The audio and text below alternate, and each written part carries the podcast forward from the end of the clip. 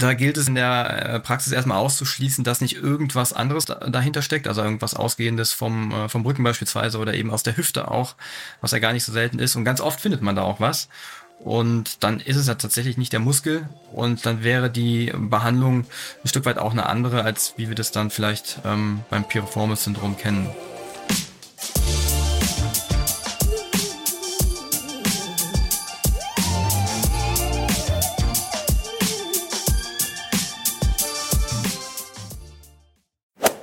Können ziemlich schmerzhaft sein, treten meistens beim Laufen oder nach langem Sitzen auf und viele LäuferInnen kennen sie. Schmerzen im Gesäßmuskel, besser bekannt als das sogenannte Piriformis-Syndrom. MedizinerInnen sprechen mittlerweile eher vom tiefen glutealen Schmerzsyndrom. Denn tatsächlich ist dieses Laufleiden häufig gar nicht so ein klarer Fall und der Schmerz kann total unterschiedliche Ursachen haben. Oft stecken sogar ganz andere Beschwerden dahinter. Gibt es das Piriformis-Syndrom also überhaupt? Orthopäde, Sportmediziner und Physiotherapeut Professor Dr. Sven Reuter bringt in dieser Podcast-Folge Licht ins Dunkel. Von ihm erfahren wir, welche klassischen Symptome dieses Syndrom mit sich bringt, wie die Ursachen ermittelt werden können und vor allem, wie wir die Schmerzen wieder loswerden, ohne das Lauftraining aufgeben zu müssen. Wie wir mit unter anderem Krafttraining und der richtigen Lauftechnik präventiv etwas gegen das Piriformis-Syndrom tun können, darum geht's ebenfalls. Ich bin Elliot aus der Redaktion und wünsche euch viel Spaß mit der Folge. Hallo Sven, freut mich, dich hier bei uns im Achilles Running Podcast begrüßen zu dürfen. Wie geht's dir? Elliot, vielen, vielen Dank für die Einladung und dass ich dabei sein darf. Ja, mir geht's gut. Wir sind hier momentan ein bisschen eingeschneit, ähm, aber ich bin guter Dinge, dass ich heute zumindest nach Hause komme. ja, das ist witzig, weil sogar bei uns in Berlin kann man von eingeschneit sprechen. Ich nehme an, bei euch ist es noch krasser. Du wohnst, also du bist ja mit deiner Praxis ganz unten in Starnberg, hast du ja gerade erzählt. Ja, das stimmt. Ich selbst wohne sogar in Monau, da ist es äh, noch ein bisschen schneeiger und wenn man rückblickend schaut, wir hatten äh, 2019 schon mal eine ähnliche Episode mit äh, so viel Schnee, aber seitdem ähm, eigentlich nicht mehr. Und ich merke das immer nur, wenn ich beim, beim Nachbarn äh, das Flachdach äh, freischaufeln muss, ähm, weil dann ist es, dann, dann wird's ernst.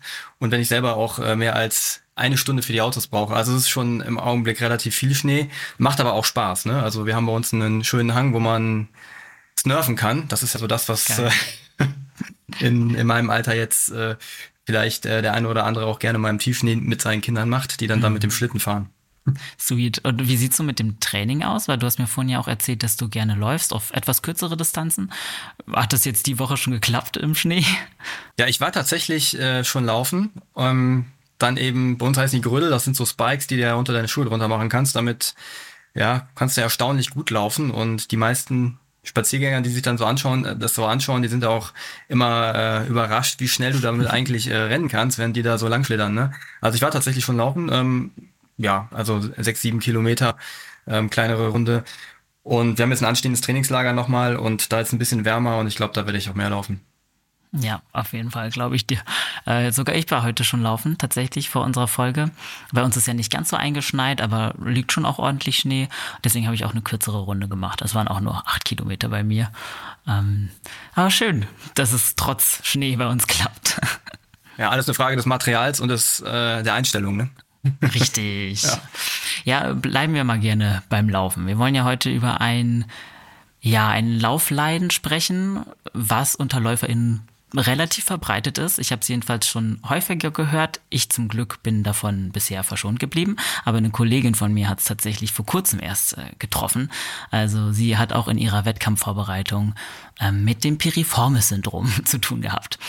Ähm, ja, vielleicht fangen wir mal damit an, dass du uns verrätst, was man konkret darunter versteht, wenn man vom Piriformis-Syndrom spricht. Wie oft kommt das so vor, dass du Leute damit in deiner Praxis siehst?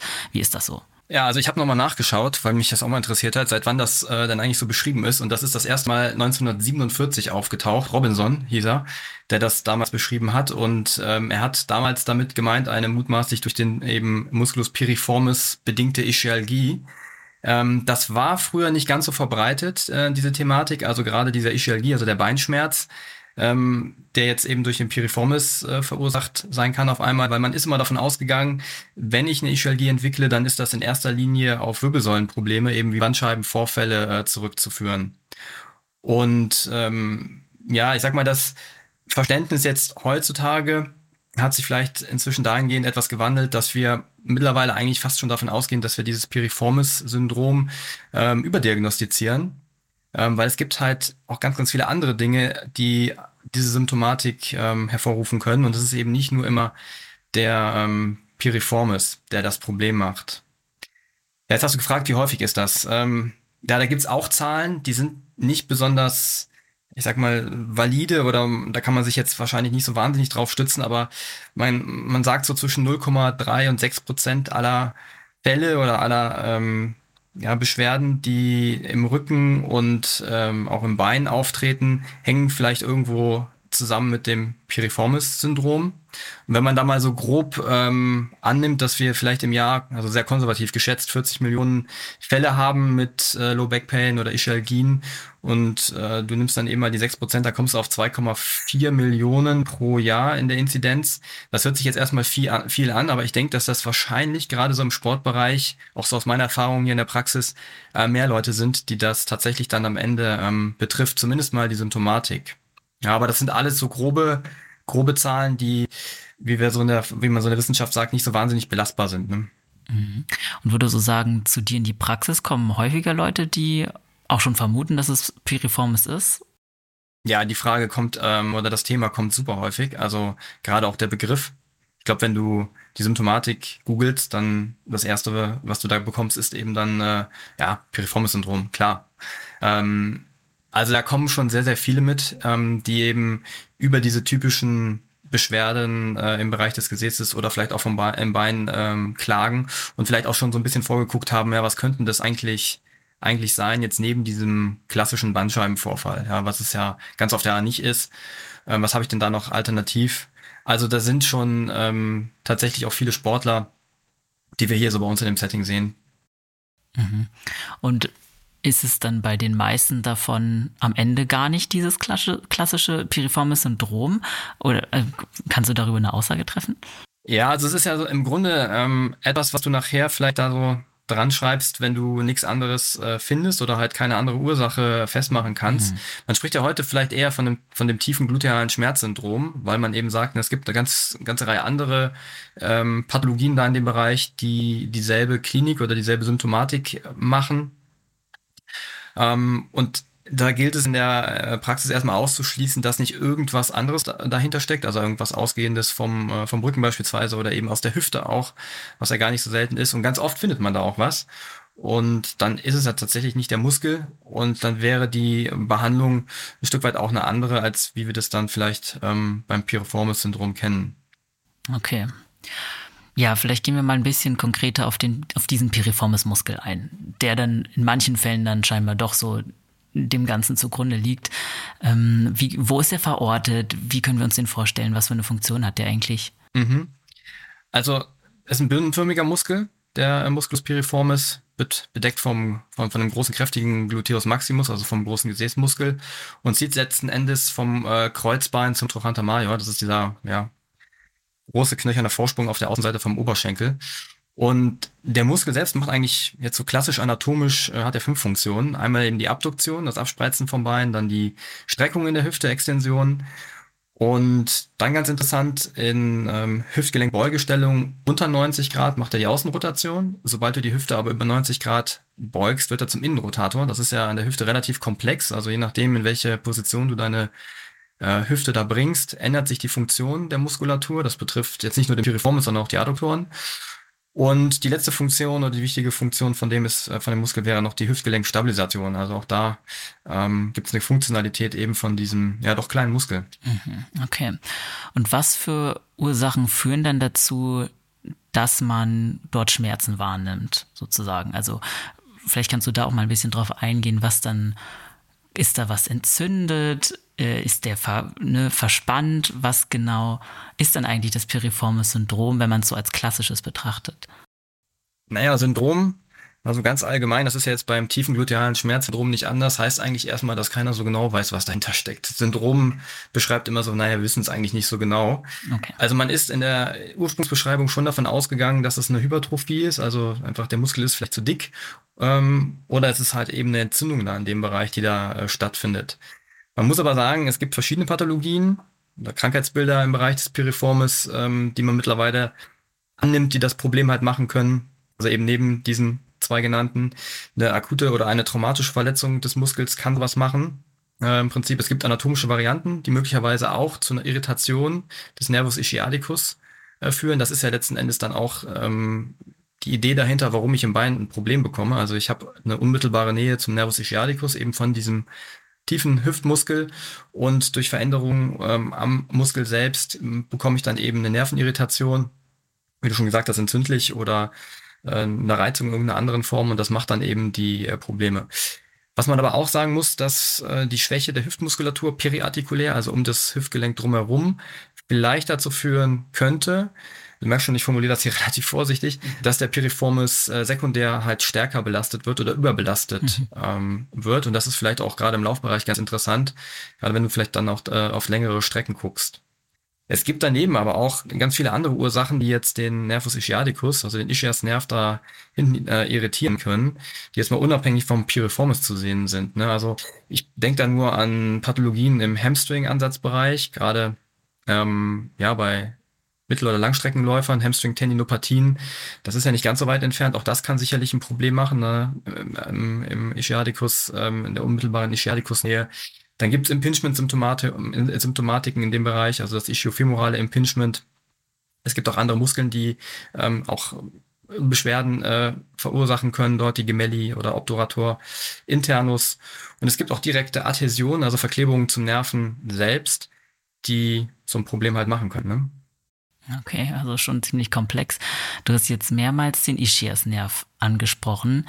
Ist der dann im Endeffekt das, was die Schmerzen auslöst?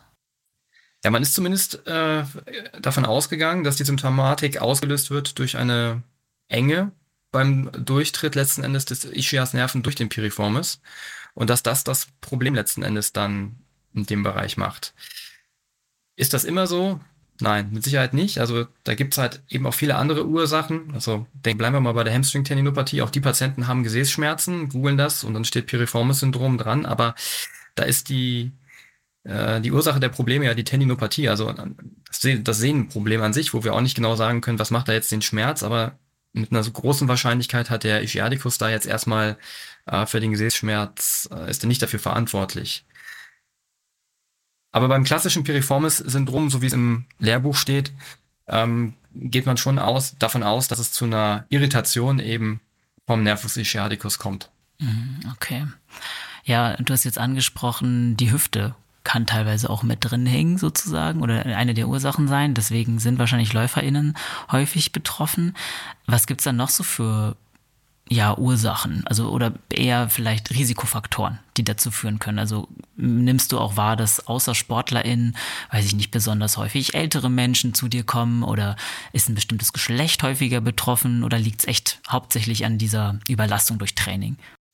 Also meistens oder häufig sind halt sind tatsächlich Frauen äh, betroffen. Wir sind also häufiger von, von, von der Problematik, dass Alter, mittlere Erkrankungsalter liegt so bei ja, Mitte 30. Also das heißt, wir sprechen ja an und für sich vom, beim klassischen Piriformis-Syndrom von einer Erkrankung äh, des jüngeren Athleten oder der jüngeren Athletin.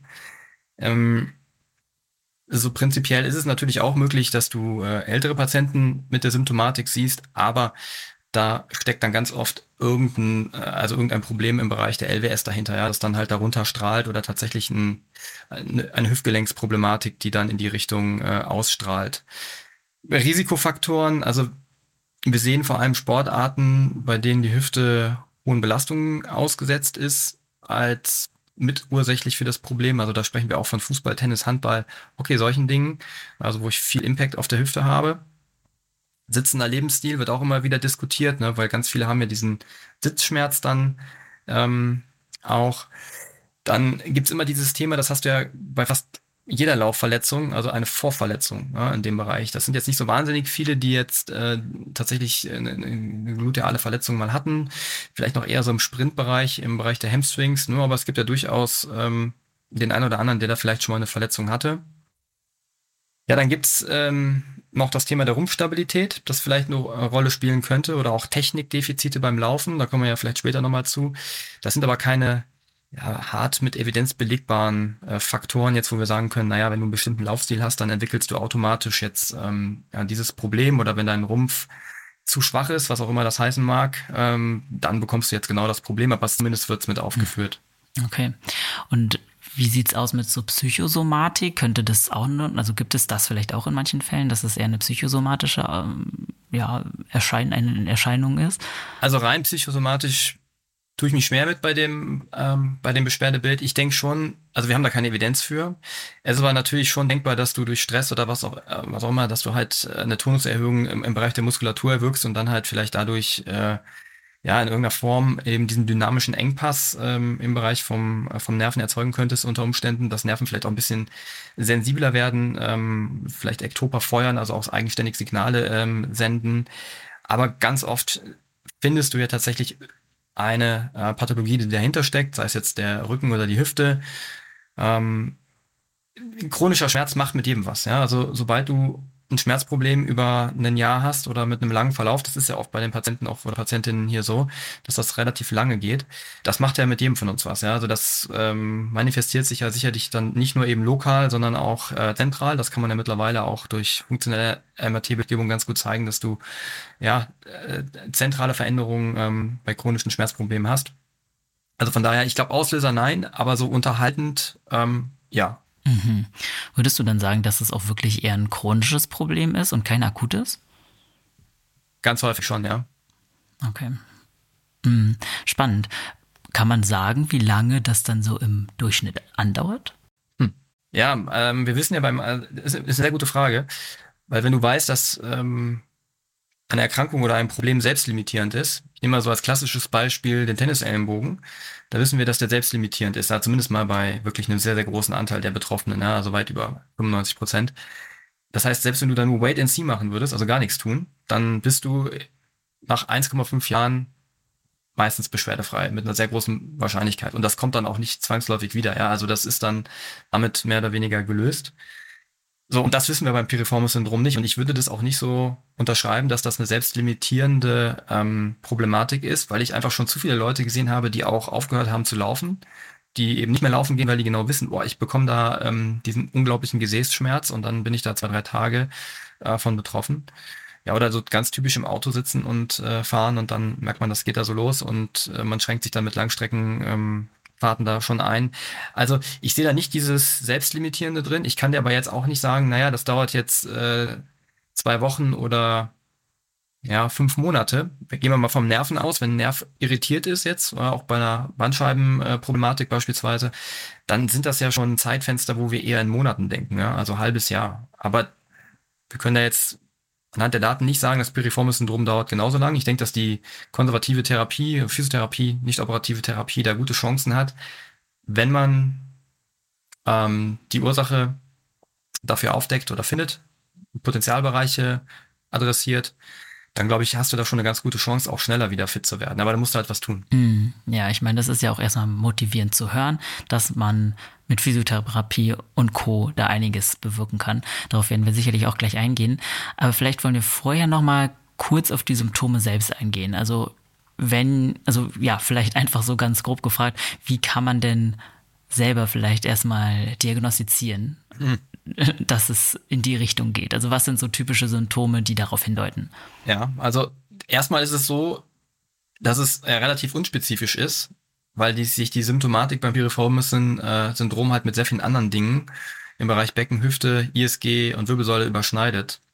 Ähm, also es sind unspezifische Symptome, die vor allem beim längeren Sitzen oder vielleicht auch beim Stehen auftreten. Gesäßschmerz, Bein der betroffenen Seite, typisch, mehr oder weniger. Es gibt auch Fälle, wo wir dann eben einseitig tief sitzende Lendenwirbelsäulenbeschwerden oder Rückenschmerzen haben. Ganz oft ist es eben so dieses Thema Sitzen, das in der Regel als unangenehm empfunden wird und dann auch die Beschwerden weiter provoziert oder sogar noch, äh, sogar noch verschlechtert.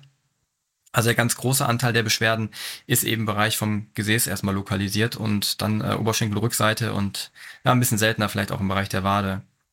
Wenn ich jetzt so an den Läufer denke, dann kann er das natürlich auch haben, aber der hat ja oftmals auch beim Laufen ein Problem. Bein wird schwer. Ja. Auch kann auch sein, dass nur die Wade sich dann oder zusätzlich die Wade noch ein Problem macht. Kann sein, dass sich das Bein auch ein Stück weit eingeschlafen ähm, anfühlt. Aber wir haben, das muss man auch nochmal davon abgrenzen, sicherlich keine Sensibilitätsstörung oder irgendwelche Muskellähmungen ja, beim Piriformis-Syndrom.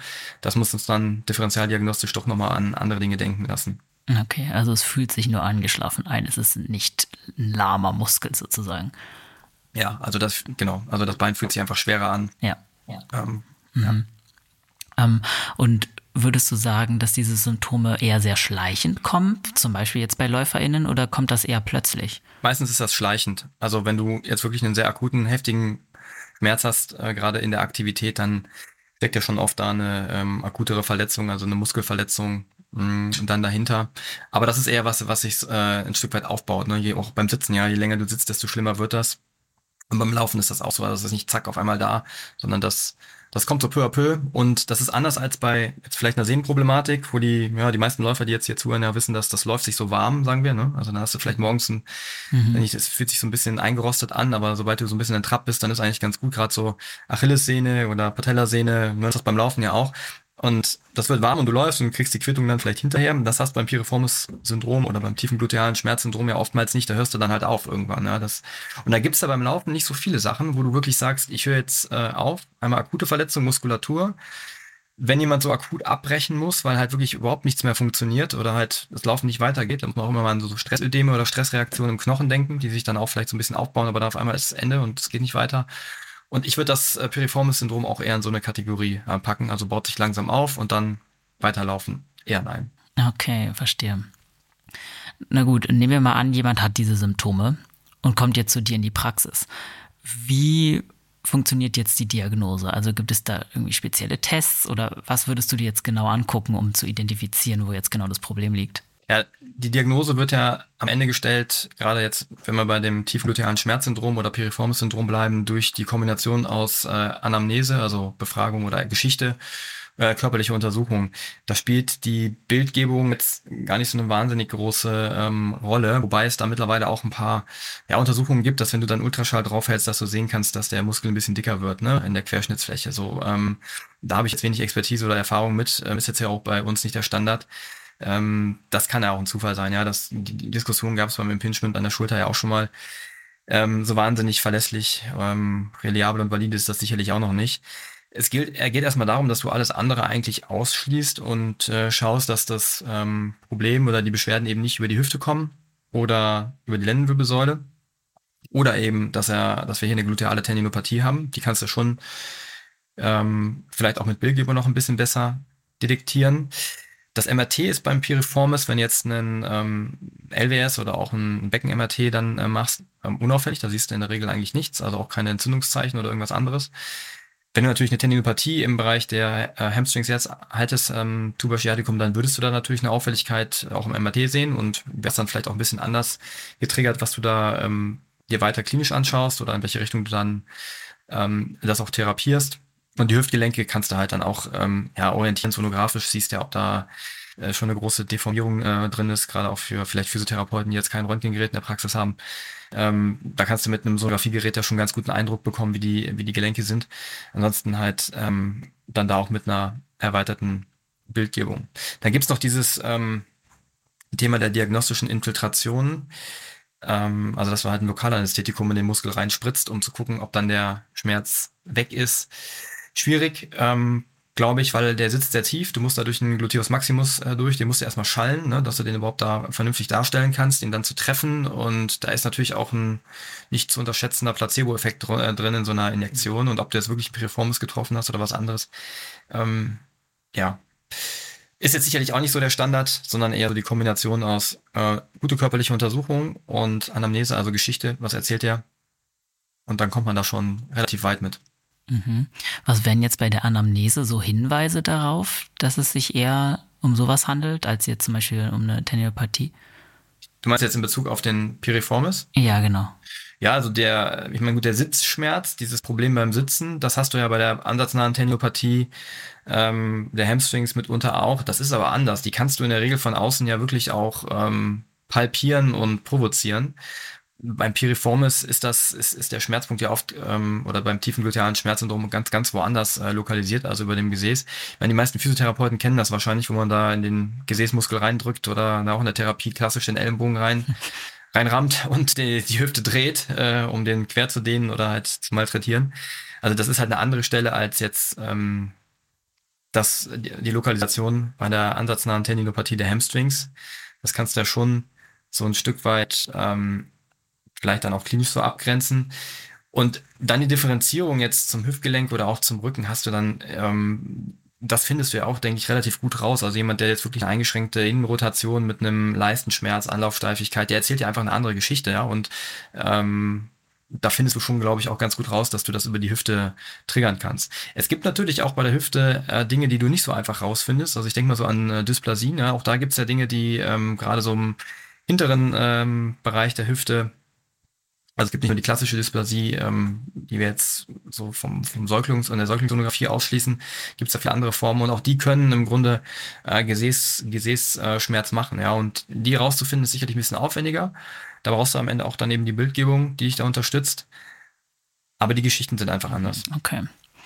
Und könnte die betroffene Person vielleicht ein Stück weit auch ein Stück weit auch selber durch Abtasten oder so herausfinden, ob es sich um den Piriformis handelt? Oder ist das, weil du jetzt eben meintest, dass es so tief drinne ist, also unter dem ähm, Gluteus Maximus, meintest du, glaube ich, sitzt, gar nicht möglich, das als hm. betroffene Person ja selber zu diagnostizieren, in Anführungszeichen? Oh, ich glaube schon. Also Klar, du kannst natürlich jetzt durch den Gluteus Maximus zu palpieren oder auch da den Piriformis durch zu behandeln. Ja, wir hatten das Ellenbogenbeispiel, also ich meine, das ist halt ein sehr dicker oder ein sehr kräftiger Muskel. Das ist, das stellen ja viele in Frage, dass das überhaupt möglich ist. Ne? Da gibt's ja dieses Beispiel, dass du da durch einen Steak durch irgendwas palpierst. Also wahrscheinlich schwierig erstmal, aber ich glaube schon, dass du von der Lokalisation erstmal so ganz grob her sagen kannst, ja, habe ich das Problem jetzt wirklich am äh, ist das im Gesäß drin, tief, also da, wo ich auch mit, meinem, mit meiner äh, Faszienrolle äh, drüber gehe, mit dem Faszienball. Oder ist das Problem wirklich so am Ansatz, am Knochen, am Tuberschiaticum? Also sitzt das eher so in dem Bereich? Und das kriegst du ja schon, denke ich, ähm, ja, ganz gut, ganz gut raus, wenn du ja, dich selber mal auf so einen äh, Faszienball oder irgendwo anders äh, draufrollst und merkst, okay, das sitzt eigentlich eher tief im Gesäß und ich habe eigentlich nicht das Problem jetzt so über dem ähm, Tuberschiaticum, sondern das geht eher so in den Bereich. Und das ist auch nicht unten im Oberschenkel, also im hinteren Oberschenkelbereich, sondern wirklich tatsächlich tief da im, im Gesäß drin. So, dann bist du halt erstmal zumindest bei der Thematik tiefes gluteales Schmerzsyndrom ist nicht so ganz äh, unwahrscheinlich, wenn die anderen Sachen auch passen, eben dieses ja Schmerzen, langes Autofahren ähm, oder halt generell Autofahren, da merk merken es ja viele. Ähm, oder du kriegst eben diesen Gesäßschmerz dann beim Laufen und du hast eigentlich keine Rückenanamnese oder Historie, ja, dass du sagst, dein Rücken war eigentlich immer äh, in Ordnung und du hast jetzt noch kein, keine Rückensymptomatik, Problematik in der Vergangenheit gehabt, Bandscheibenvorfälle. Da ist ja auch viel ähm, genetisch bedingt. In deiner Familie ist das nicht so das Thema und nicht so bekannt, dass da äh, jeder jetzt schon drei Rückenoperationen hatte. Dann glaube ich, ähm, ist das ja grundsätzlich jetzt erstmal gar nicht ähm, so abwegig, auch in die Richtung zu denken und das auch selber vielleicht zu behandeln. Mhm. Okay, aber würdest du sagen, dass ein Arztbesuch, also ein Besuch in der Arztpraxis dann schon äh, der erste Move, sage ich jetzt mal, sein sollte? Nicht unbedingt. Also wenn du, es gibt ja so beim, also es geht ja vor allem darum, Red Flags ähm, auszuschließen. Jetzt egal, ob das ähm, ja, der Physiotherapeut oder jemand anders aus dem Gesundheitssystem macht. Also Red Flags heißt immer so, gibt es irgendeine schwerwiegendere Diagnose, die dahinter steckt. Ich meine, klar, also ich denke, wir sind uns einig, wenn du jetzt einen motorischen Ausfall im Bein hast und du kannst das Bein nicht mehr belasten, also du, du stürzt, ja, das, ähm, weil du keine Muskelkontrolle mehr hast, dann natürlich, dann muss das ein, ähm, so sich das auf jeden Fall jemand äh, anschauen, der die Erfahrung hat und sich da auskennt. Aber jetzt bei einem punktuellen Schmerzproblem erstmal im Gesäßbereich, ähm, wo jetzt keine anderen äh, Symptome da sind. Also ich denke jetzt mal so an Bandscheibenvorfall, so wäre so das, das Klassische. Ne? Und ich habe jetzt keine Muskelschwäche, keine Sensibilitätsstörung, zusätzlich nochmal irgendwo äh, Stressfrakturen. Ja, gibt's natürlich auch. Die äußern sich aber tatsächlich auch ein bisschen anders. Ähm, die haben oftmals eine sehr viel intensivere äh, Schmerzsymptomatik und auch eine Dynamik. Oder es gibt vielleicht auch einen Sturz äh, bei einer Fraktur äh, dann in der Vorgeschichte oder eine extreme Belastungssteigerung ähm, über die Zeit bei Stressreaktionen.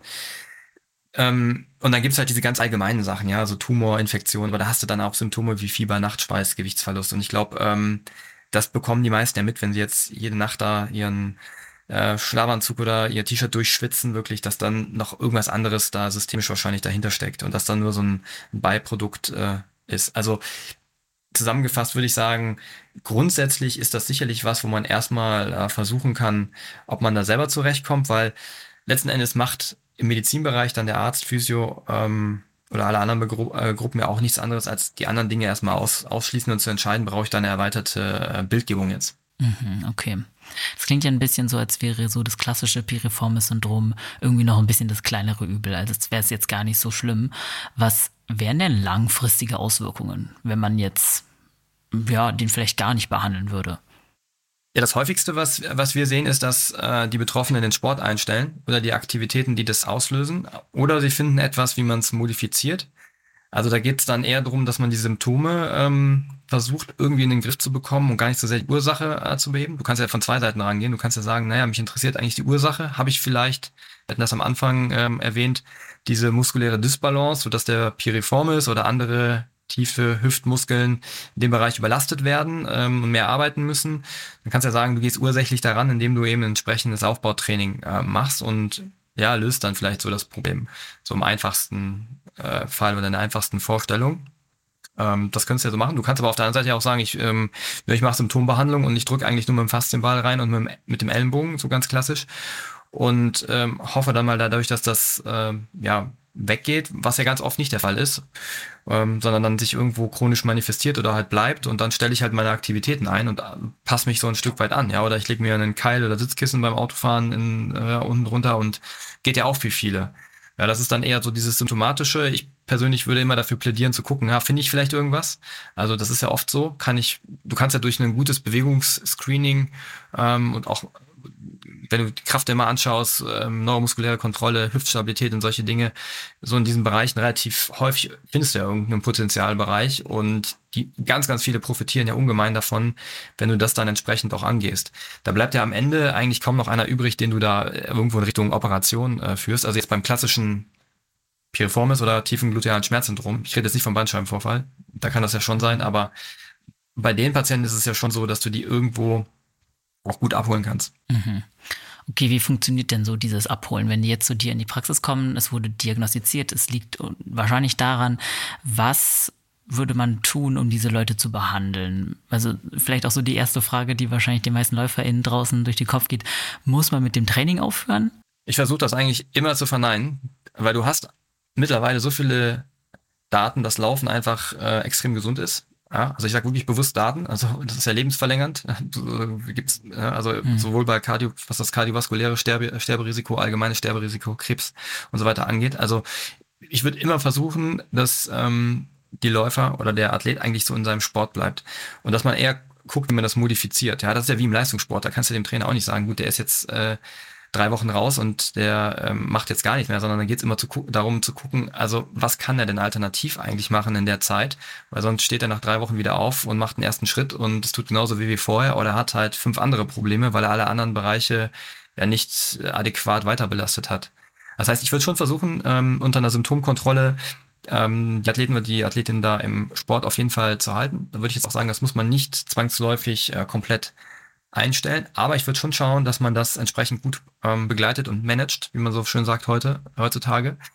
Und wenn man sich jetzt so anschaut, na, wie ist die Evidenz zur Therapie, das ist extrem limitiert. Ja? Also wenn du die Bücher da aufschlägst, dann findest du eigentlich immer so Kombinationen aus ähm, ja, Aktivitäten modifizieren, dann Ischiadicus mobilisieren, also Neuromobilisationstechniken und dann vor allem äh, Dehnungen, das ähm, steht ja überall, sowie dann halt ein aktives Trainings, äh, Trainingsprogramm.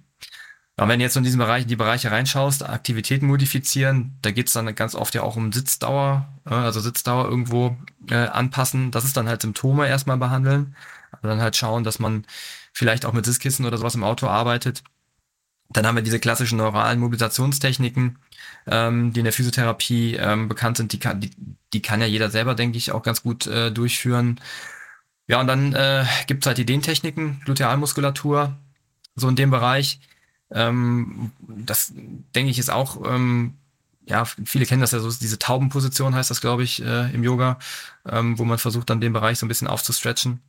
Funktioniert ja oftmals auch so zur Symptomkontrolle ganz gut.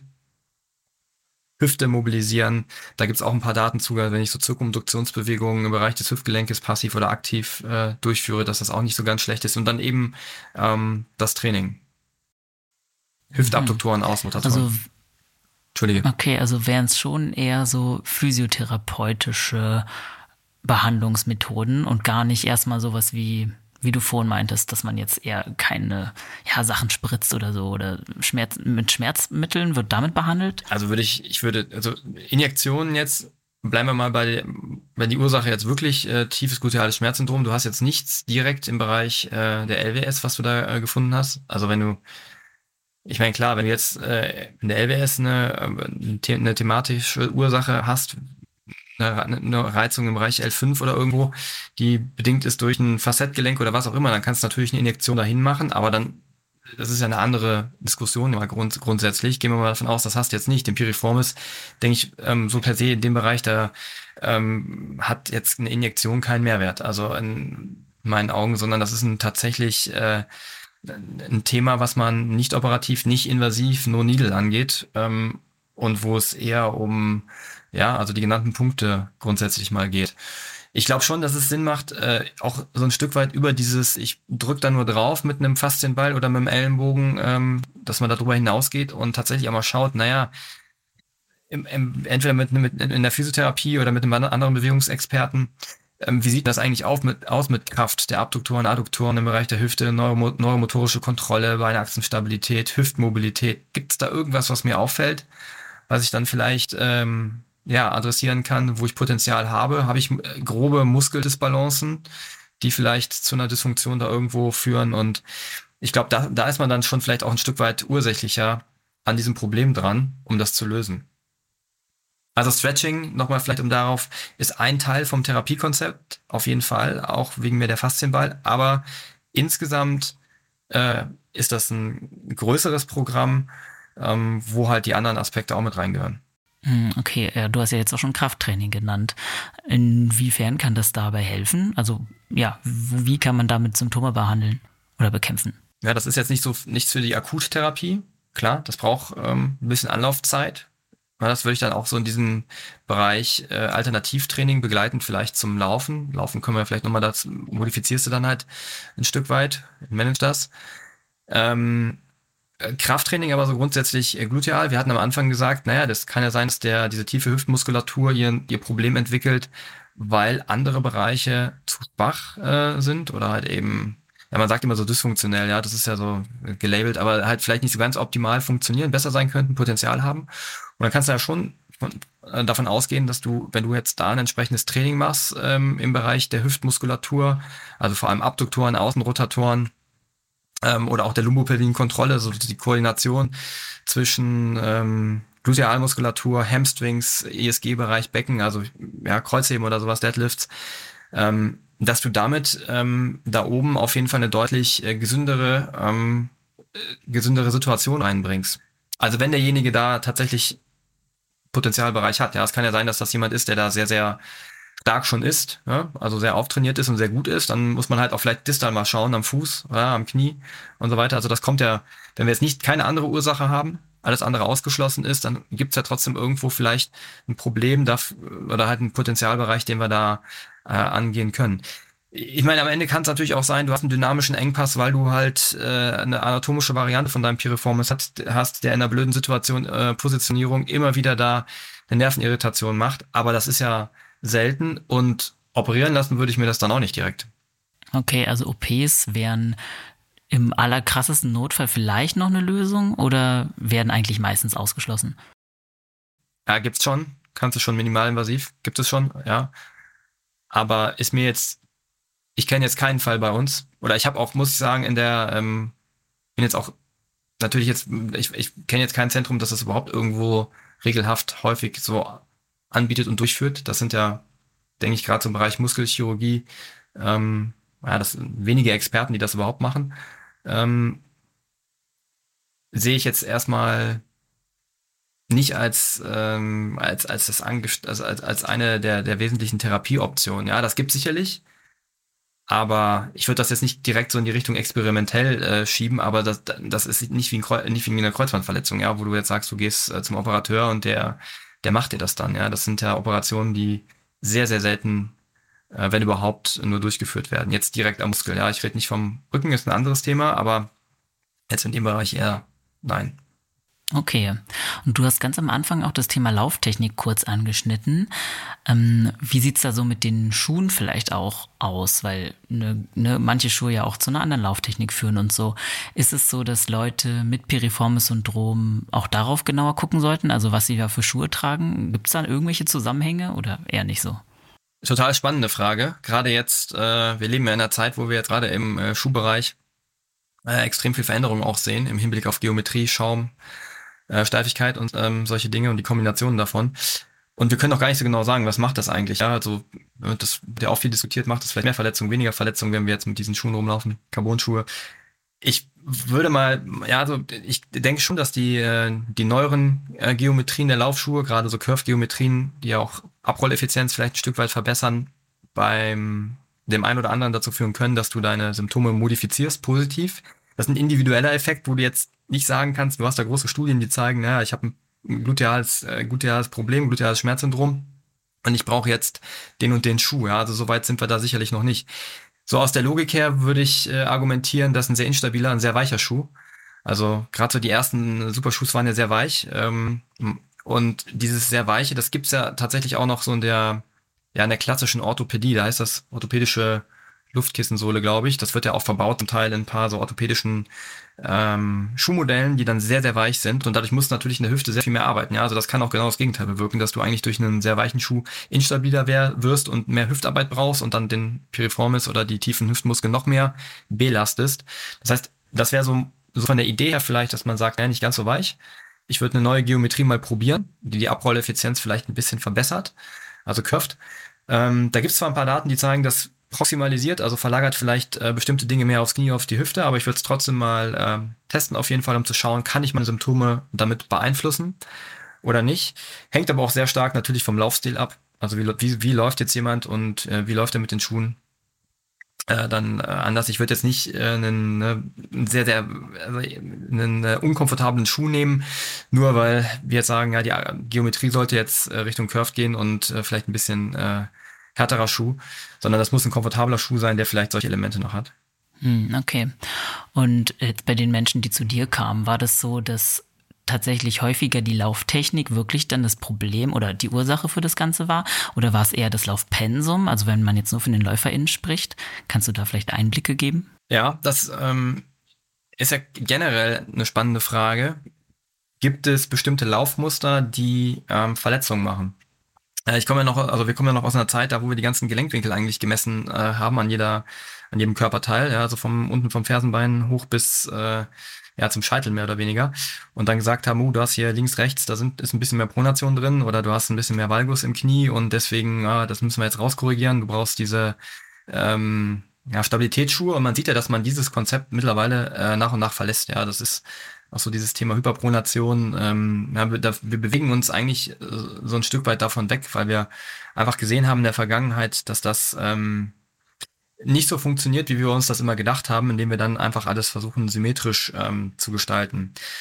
Ja, aber wir sehen schon, dass wir vielleicht gerade, ähm, es gibt halt äh, im Sprintbereich, hm, das kommt aus dem, aus dem Fußball, weil es natürlich ein bisschen intensiver beforscht oder erforscht wird, ähm, aufgrund der finanziellen Interessen da, gibt es zumindest mal ein paar Untersuchungen auch im Bereich äh, Sprint, wo man ähm, überlegt, naja, gibt es bestimmte Dinge, die vielleicht dazu führen, dass ich eine ähm, Verletzung entwickle. Jetzt mal gar nicht so speziell aufs Piriformis, weil Syndrom oder aufs tiefegluteale Schmerzsyndrom, sondern generell auf Verletzungen und dann vor allem Hamstrings. Ja, das ist ja so das Thema Nummer eins. Und wenn man jetzt mal nur diesen Aspekt nimmt, dann siehst du ja schon, dass vielleicht Faktoren wie die lumbopelvine äh, Kontrolle oder dieses ähm, dieser anteriore Pelvic Tilt, also dieses nach vorne kippen äh, vom Becken möglicherweise Faktoren sind, die dich im Gesamtkontext ähm, ein Stück weit prädisponieren äh, für Verletzungen oder eben ähm, Backside Mechanics, also wenn du sehr mit einer sehr großen ähm, Bewegung ähm, hinter deiner Körperachse arbeitest, mit wenig Kniehub, dass das vielleicht Dinge sind, ähm, die zu Problemen führen äh, können. Und das würde ich so tatsächlich auch ein Stück weit aufs normale Laufen äh, transportieren, neben vielleicht so zwei, drei anderen Sachen. Ähm, also ich würde mir schon anschauen, wie läuft er? Ähm, der, der, Betroffene hat ja zum Beispiel jetzt einen extremen Overstride, also einen sehr ähm, ausladenden äh, Schritt, der vielleicht auch noch ein Overcrossing macht, also über die Mittellinie drüber zieht. Ähm, wie ist die Kadenz, also wie, wie, wie läuft er, was hat er für einen Kniehub oder macht, also hat er viel Kniehub, macht er viel äh, hinten, also viel Backside Mechanics, was macht eigentlich äh, der Rumpf, sehr weit nach vorne, wie ist die Lumopel, äh, wie eine Kontrolle dahingehend, hat er also diesen anterioren äh, Pelvic äh, Tilt. Das kann man sich ähm, zumindest mal orientierend anschauen. Das ist sicherlich auf dem Laufband auch nicht immer so ganz repräsentativ, weil vieles von, viele von den Dingen entstehen ja auch unter Ermüdung dann erst. Ne? Und so lange hast die Läufer ja auch nicht auf dem Band. Aber ähm, zumindest kriegst du da vielleicht ein paar Ideen, ähm, welche, also wie sich derjenige bewegt. Und ich glaube schon, wenn man dann da Dinge sieht, die man vielleicht korrigieren kann, dann macht es durchaus auch Sinn, das auszuprobieren, um zu schauen, ob ich dadurch einen Effekt erziele. Also klassisches Beispiel wäre ja Erhöhung der Kadenz. Das zeigt ja so der, der Schrittfrequenz pro äh, Minute. Also klassischerweise irgendwas zwischen 5 und 10 Prozent. Wir machen immer so 7,5 Prozent. Das passt eigentlich ganz gut. Ähm, ist ja so ein Thema, was wir eher so bei Knieproblemen ähm, oftmals haben. Aber du kannst dadurch natürlich äh, insgesamt ähm, Belastung auch ein Stück weit verändern, Kinetik ein bisschen verändern. Und würde ich durchaus in Erwägung ziehen, sowas auch bei einem ähm, Betroffenen mit einem tiefen glutealen Schmerzsyndrom zu machen. Ja, das gleiche gilt eben, wenn du jemanden hast mit, mit exzessiver Backside Mechanics, also dass du dem halt dann ein bisschen Kniehupe, also der muss nicht rennen wie ein Sprinter, ja, aber zumindest, äh, dass er vorne ein bisschen mehr macht. Das können wir wahrscheinlich jetzt den ganzen Abend diskutieren, dieses Thema. Das ist, und dann rufen drei Biomechaniker an. ja, das ist echt faszinierend, wie viel die da. Lauftechnik da tatsächlich mit, äh, ja, doch damit zu tun haben kann. Also es lohnt sich ja auf jeden Fall der Blick da rein.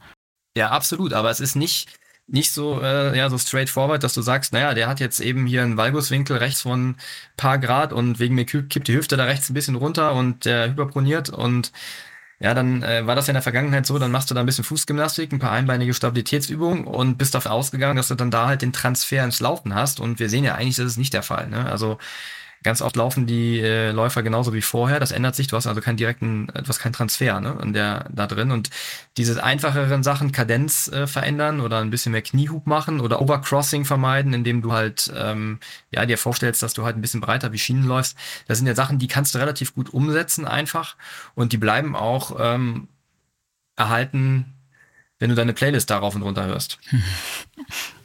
Hm. Wie sieht es eigentlich mit den Laufuntergründen aus? Spielen die auch eine Rolle? Also hat man zum Beispiel bei AsphaltläuferInnen häufiger das Problem als bei Leuten, die eher im Wald äh, ihre Runden ziehen oder gibt es da eher keine Zusammenhänge?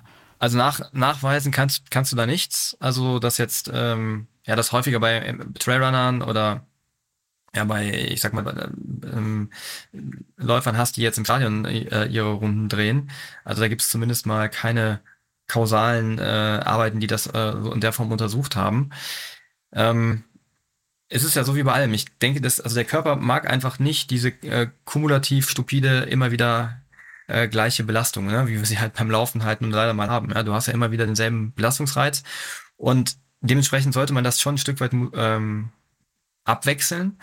Das heißt, ich würde in der Hinsicht auch mal gucken, weil du gerade den Untergrund angesprochen hast, dass du das einfach wechselst und selber auch so für dich so ein Stück weit rausfindest und guckst, dass du mal eben äh, Trail läufst, dann läufst du mal äh, vielleicht ganz normal Stadt oder also eben Asphalt, ähm, gehst mal in den Wald, also dass du einfach äh, alternierst. Und das äh, gleiche gilt übrigens auch für die Schuhe, ja, weil wir da eben äh, das schon angerissen hatten, auch die Schuhe mal wechselst, nicht immer denselben Schuh läufst, sondern auch hier ein bisschen Variation reinbringst. Jetzt nicht zu groß, aber zumindest in einem gewissen Spektrum um eben auch einen anderen Reiz äh, zu setzen. Das ist genau wie mit dem Krafttraining.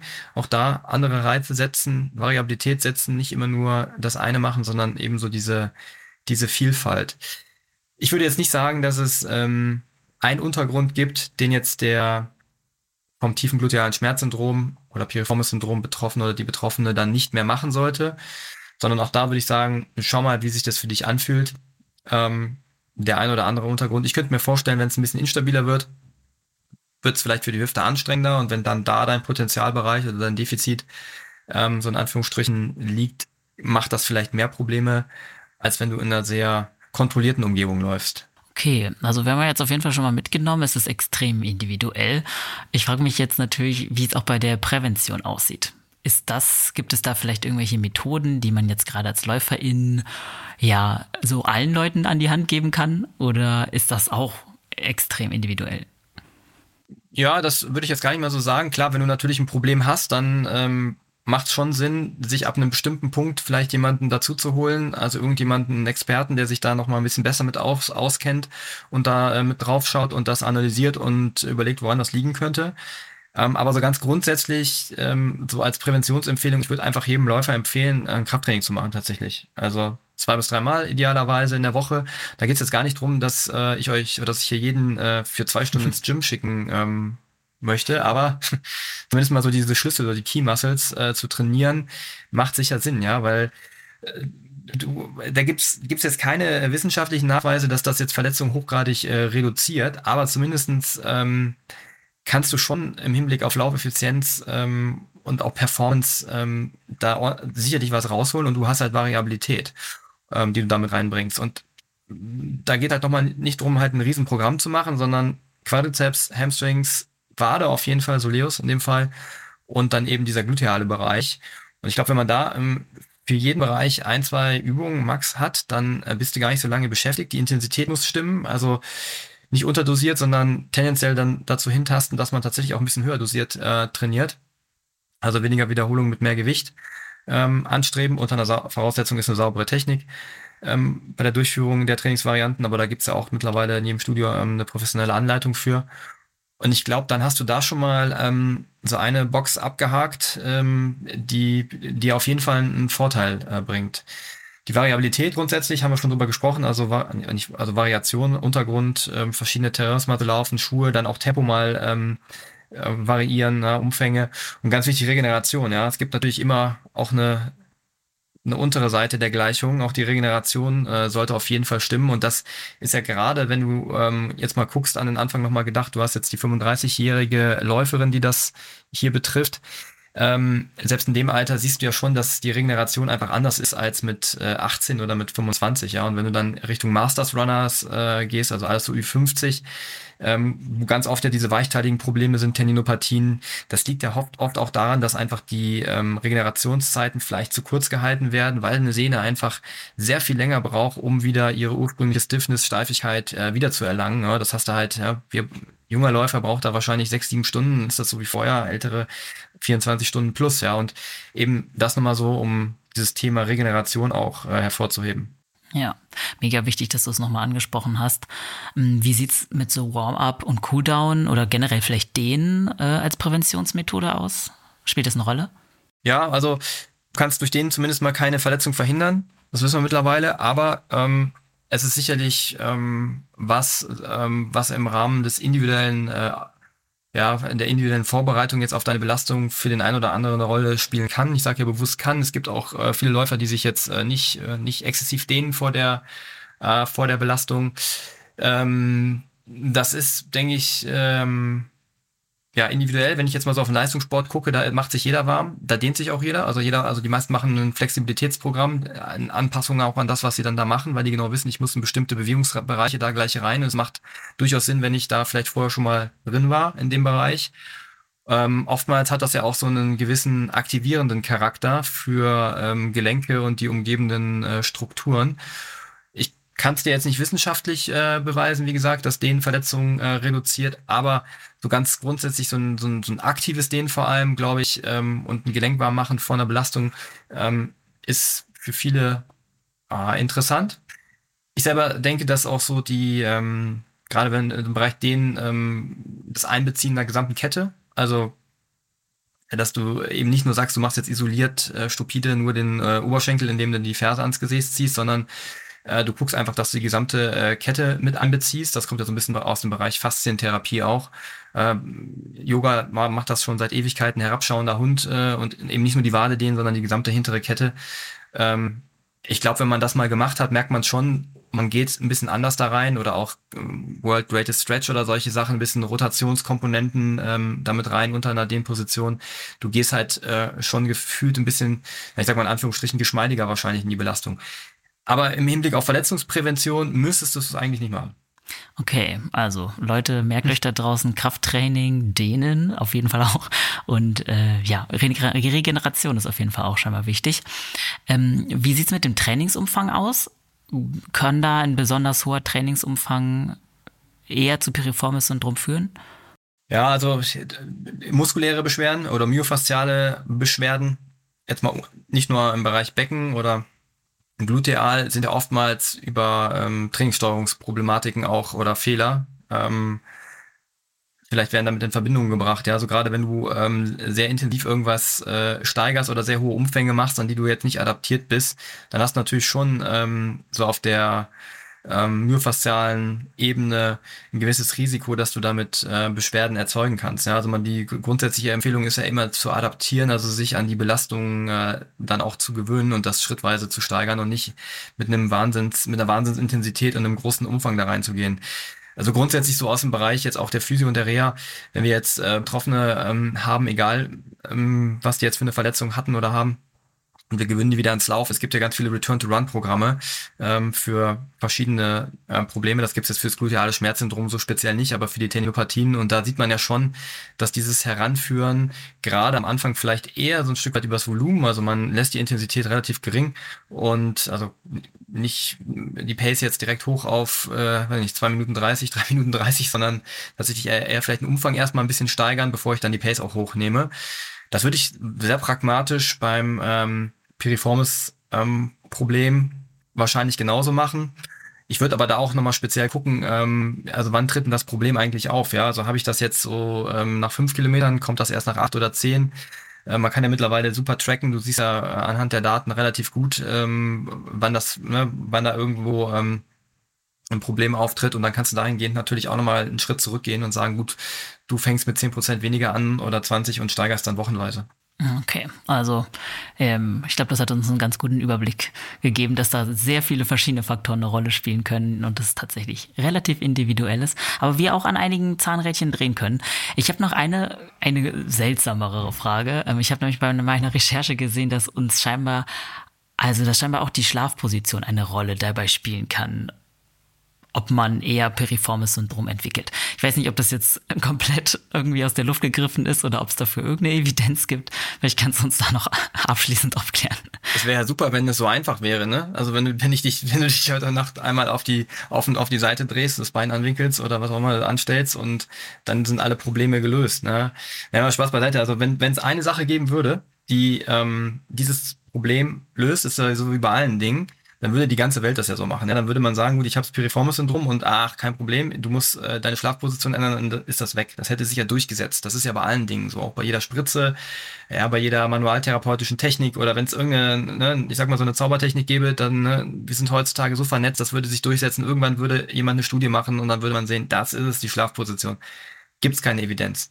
Ich glaube, es macht Sinn, also relativ pragmatisch die Schlafposition öfter mal zu wechseln, um eben mehr Durchblutung zu erzeugen. Ja, also weil halt stehen oder lange sitzen ist ja Stagnation. Du hast wenig Stoffwechselaktivität oder wenig Turnover in dem Bereich, staut sich vielleicht so ein Stück weit an. Sehen wir auch bei Bandscheibenproblematiken. Ähm, oftmals, dass halt dieses lange Verharrende eigentlich gar nicht so angenehm ist oder bei Kniegelenksproblematiken. Also dieses Durchbewegen Lorimer Mosley hat immer gesagt, Motion ist äh, Lotion, ne? also dieses Schmieren von ähm, Gelenken oder auch eben dieses Durchbluten an anregen, ähm, denke ich, macht Sinn. Und das kannst du natürlich auch nachts denken, indem du halt öfter mal die Schlafposition wechselst. Aber Evidenz dafür, dass es jetzt eine bestimmte Position gibt, das wäre zu einfach. Haben wir nicht. Okay. Ja, Motion is Lotion merke ich mir auf jeden Fall. Ich finde das ein sehr, sehr schönes Saying. Okay, Sven, vielen, vielen Dank, dass du hier bei uns im Podcast warst. Es war auf jeden Fall eine sehr lehrreiche, eine sehr reichhaltige Folge. Ich habe sehr, sehr viel daraus mitgenommen. Unsere HörerInnen sicherlich auch. Deshalb danke nochmal, dass du hier warst. Hey, vielen, vielen Dank für die Einladung und viel Spaß beim Laufen. Wenn unsere HörerInnen jetzt noch Rückfragen haben oder irgendwelche Anlaufstellen suchen, ja, welche kannst du ihnen da mit an die Hand geben? Ja, ich bin bei äh, Social Media vor allem bei ähm, LinkedIn, äh, zu finden. Also darüber gerne, äh, könnt ihr gerne Kontakt aufnehmen. Ansonsten über unsere äh, Homepage hier bei prehabsportsmedicine.com. Auch da versuche ich hin und wieder mal einen Blogartikel zu schreiben. Ähm, über die einzelnen Bereiche. Ich habe tatsächlich ähm, zumindest mal angefangen, auch äh, über das äh, tiefe gluteale Schmerzsyndrom was zu schreiben und werde mal schauen, dass ich da zeitnah das einfließen lasse, was wir hier heute besprochen haben. Fantastisch. Alle Links findet ihr wie immer in den Shownotes dieser Podcast-Folge. Ich freue mich, dass ihr dieses Mal wieder zugehört habt. Wie immer würden wir uns über eine positive Bewertung auf Apple Podcasts oder Spotify freuen und natürlich auch über ein Abo auf unserem Instagram-Account unter achilles.running. Und abonniert doch gerne auch unseren Newsletter. Den Link packe ich euch ebenfalls in die Shownotes. Damit bleibt ihr immer up to date, was Gewinnspiele, Aktionen und neue Podcast-Folgen angeht. Und damit verabschieden wir uns für heute. Bleibt verletzungsfrei, bleibt fit und keep on running.